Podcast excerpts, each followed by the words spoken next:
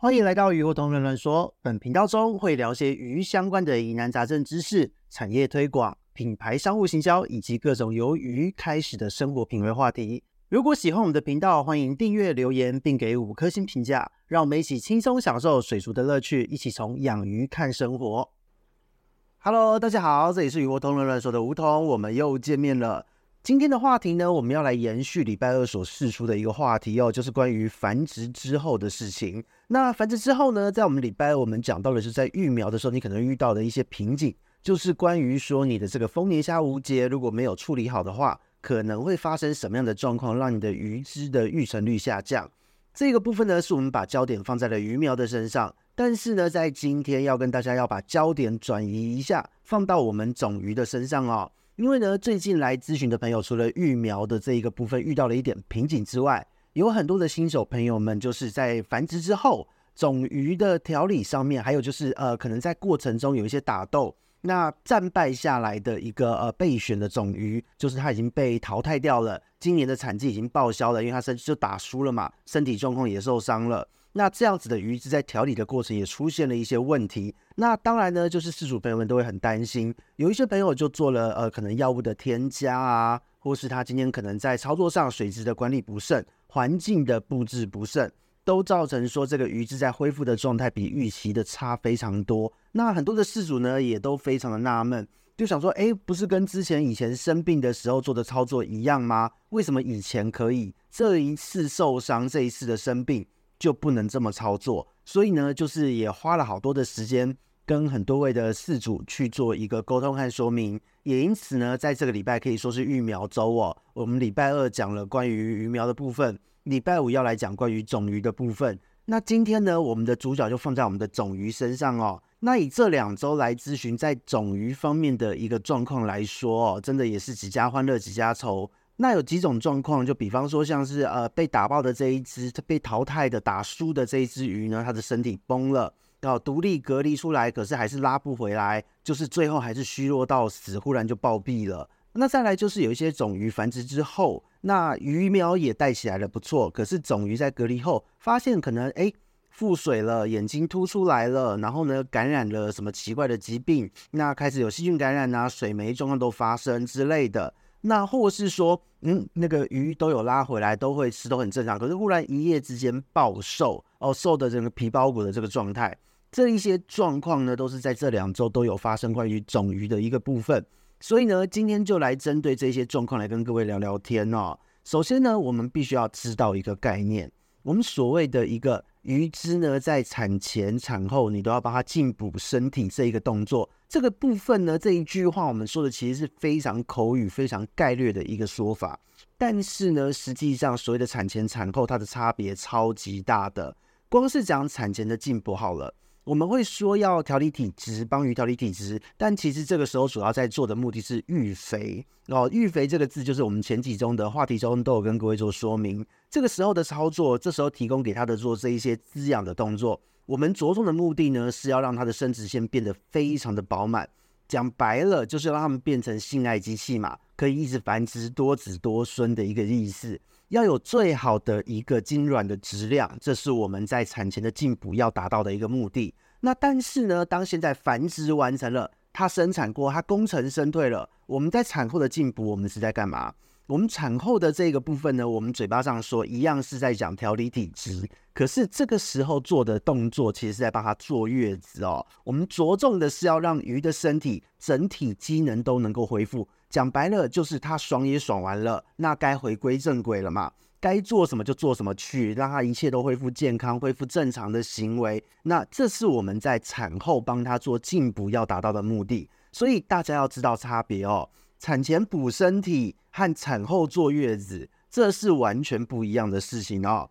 所以我们说哦，产前产后都要调理鱼的体质这一句话，我们是很简单的口语带过，是很简化的一个说辞，千万不要把它当成是同一个操作就好哦。今天要跟大家做一个理清，就好像我们人一样，我们人在那个女孩子在备孕有备孕的一个方式，那在生了小朋友之后呢，就是产后坐月子也有坐月子的一个适合的方式，这是不一样的动作哦。所以鱼也是一样的哦，这两个动作是有差异的。那所以呢，讲到这边，当我们理解了这个根本上的差异之后，原理逻辑我们自然就会很清楚了。产前育肥呢，我们为了要让它有好的精卵和内分泌，那所以我们要提供什么？提供它一个优质的脂肪酸，还有维生素，因为这是精卵要合成会需要的东西。所以呢，关于育肥这个具体的操作，我们会说，你可以给鱼汁呢，就是有优质脂肪酸的，比方说像海水鱼饲料啊，或是可以多给一点生殖相关的维生素，比方说维生素 E、维生素 C，都是跟生殖相关的维生素。再来就是，如果你要提供生饵。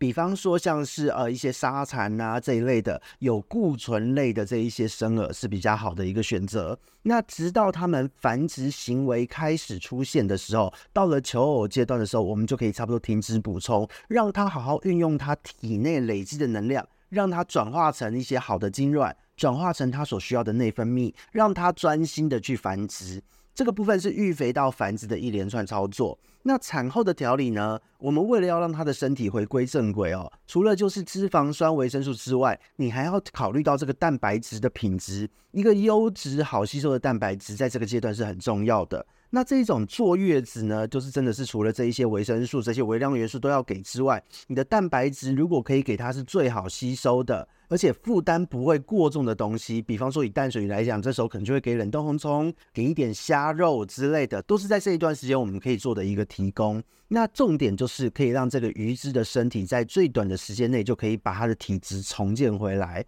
可是呢，在这个地方产后的调理这个地方，就有一个细节要提醒大家了，也就是今天要给大家的一个重点，也是很多人都会忽略的细节，就是呢。在繁殖的过程之中，内分泌的影响会让他们体质发生一连串的改变。那这个改变呢，很多人会在我们的频道之中会听出来，会知道哦，在繁殖的过程，他们这个时候他们的免疫力会下降。那这个部分是没有错的。可是呢，他免疫力下降之后，在当时繁殖的这个过程中所累积的所有一切的伤害，包含了就是打架的伤口啊，体内能量的消耗。环境中所存在的各种刺激、毒素的忍耐度，这时候造成的负担越大，在产后坐月子的难度就会越高，而且生病的风险也会越高。这个部分的概念，我们一定要在这一集把大家建立起来哦。因此呢，我们为了要降低它在这个时候出事的一个机会，我们除了要帮它给它好的饵料、一些呃营养的补充之外呢，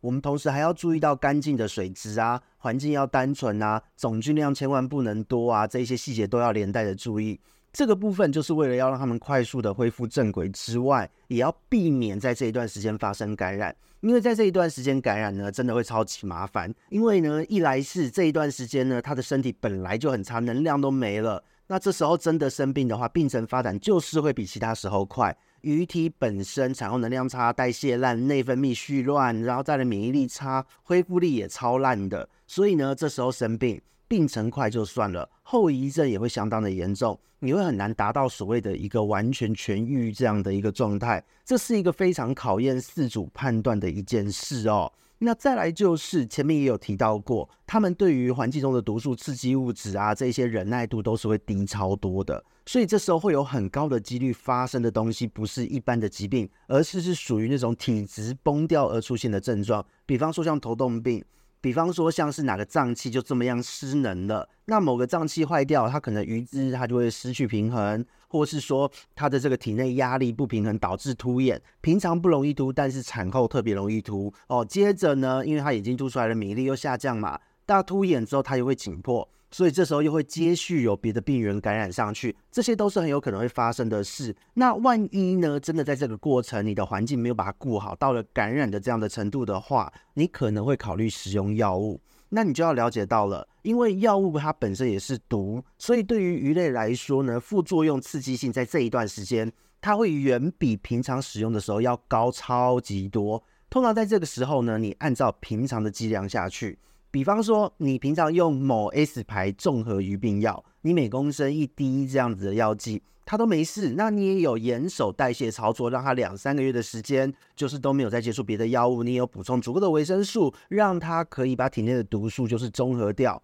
那这都是没有问题的。可是呢，在这一个产后鱼虚弱的状态，你没有帮它做好月子的状态之下。它就被感染了。那这时候你想说，哎，之前你同样的剂量下去，那都没有问题，所以这个时候跟之前一样的剂量下去，一定也很快就没事了。如果你有这样想法的话呢，这时候我只能说就是 too young too simple，想的真的太简单了。因为呢，你的鱼这时候会因为它已经虚弱又被感染。呃，已经双重伤害了，还要被你下毒，你再直接给他最后一击，因此呢，这时候就会有非常高的几率炸掉。那这个炸掉是到什么程度呢？因为他的体质真的非常的差，所以这时候的炸掉，他就算没有直接给你暴毙，也会接下来大幅的增加他腹水、爆肝、各式各样奇怪问题发生的一个几率。所以呢，即使你有让他活下来了，后面的照顾你也没有亏待他，你有好好的照顾他。可是他也会因为你这样的一个动作，伤害到他身体的根本，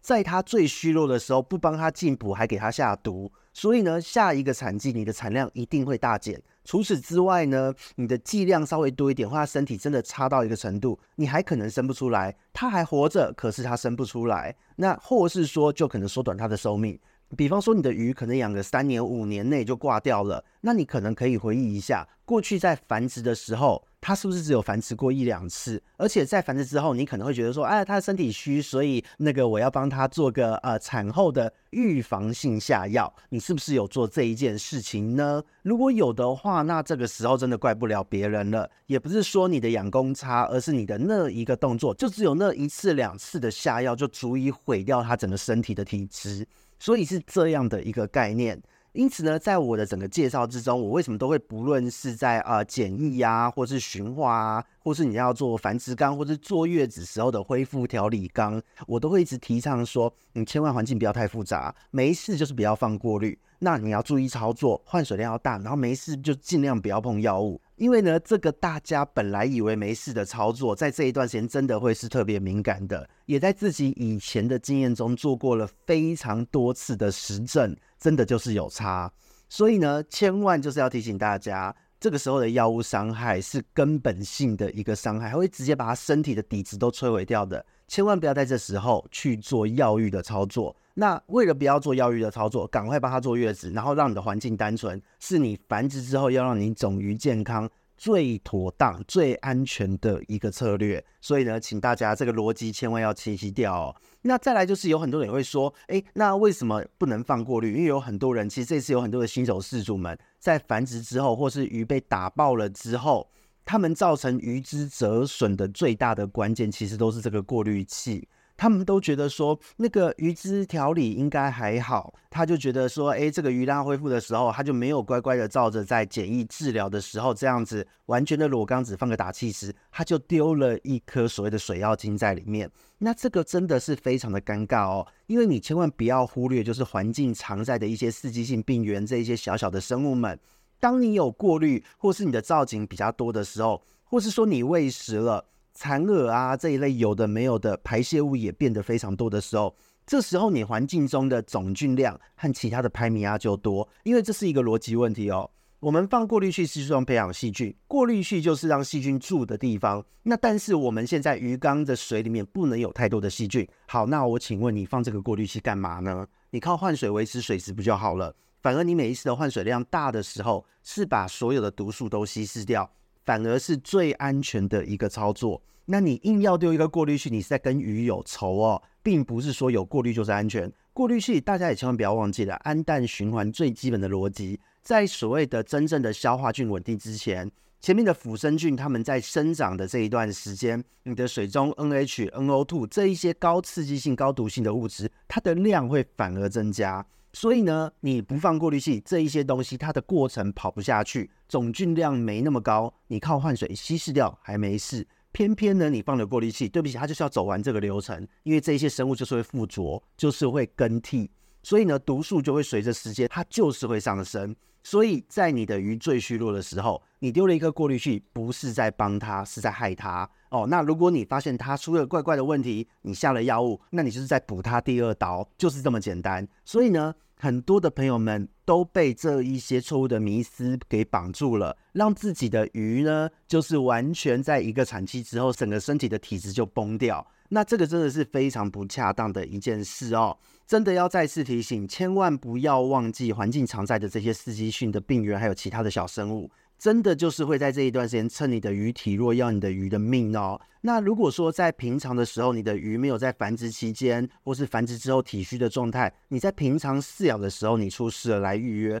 我这边还有自信可以说，诶，这个问题也许很好搞定，这个病怎样怎样处理就好了。可是呢，如果你的鱼呢是在生产后，因为你已经乱搞了。或是你的错误操作，你已经下了药物了，让你的鱼体质就是崩了。那你这时候来预约，我还真的没有什么自信这么说。因为呢，它救回来的几率已经大幅降低了。之外，就算救回来了，它的身体恢复率也是超低的。可能呢，你用了一般剂量的药物，它这时候跟被阉割了是没什么两样的。所以呢，在最后真的要呼吁，请以坐月子支持它的方式。来代替这个药浴，还有就是不要在不该放过滤器的时候放过滤，也不要在产后呢没事乱加东西到水里面去，因为呢，当你的鱼身体它的这个体内代谢状况复杂的时候，只有你的环境还有你的操作简单一点，才是一个最好的做法。那以上的内容呢，就是我们这一集要提供给各位的一个重要资讯了。那我们这边是鱼活通的梧桐，这边也提醒大家，我们下个礼拜观赏鱼博览会还有会后的小聚活动，再跟各位相见喽。我们这一集就在这边告一段落，拜拜。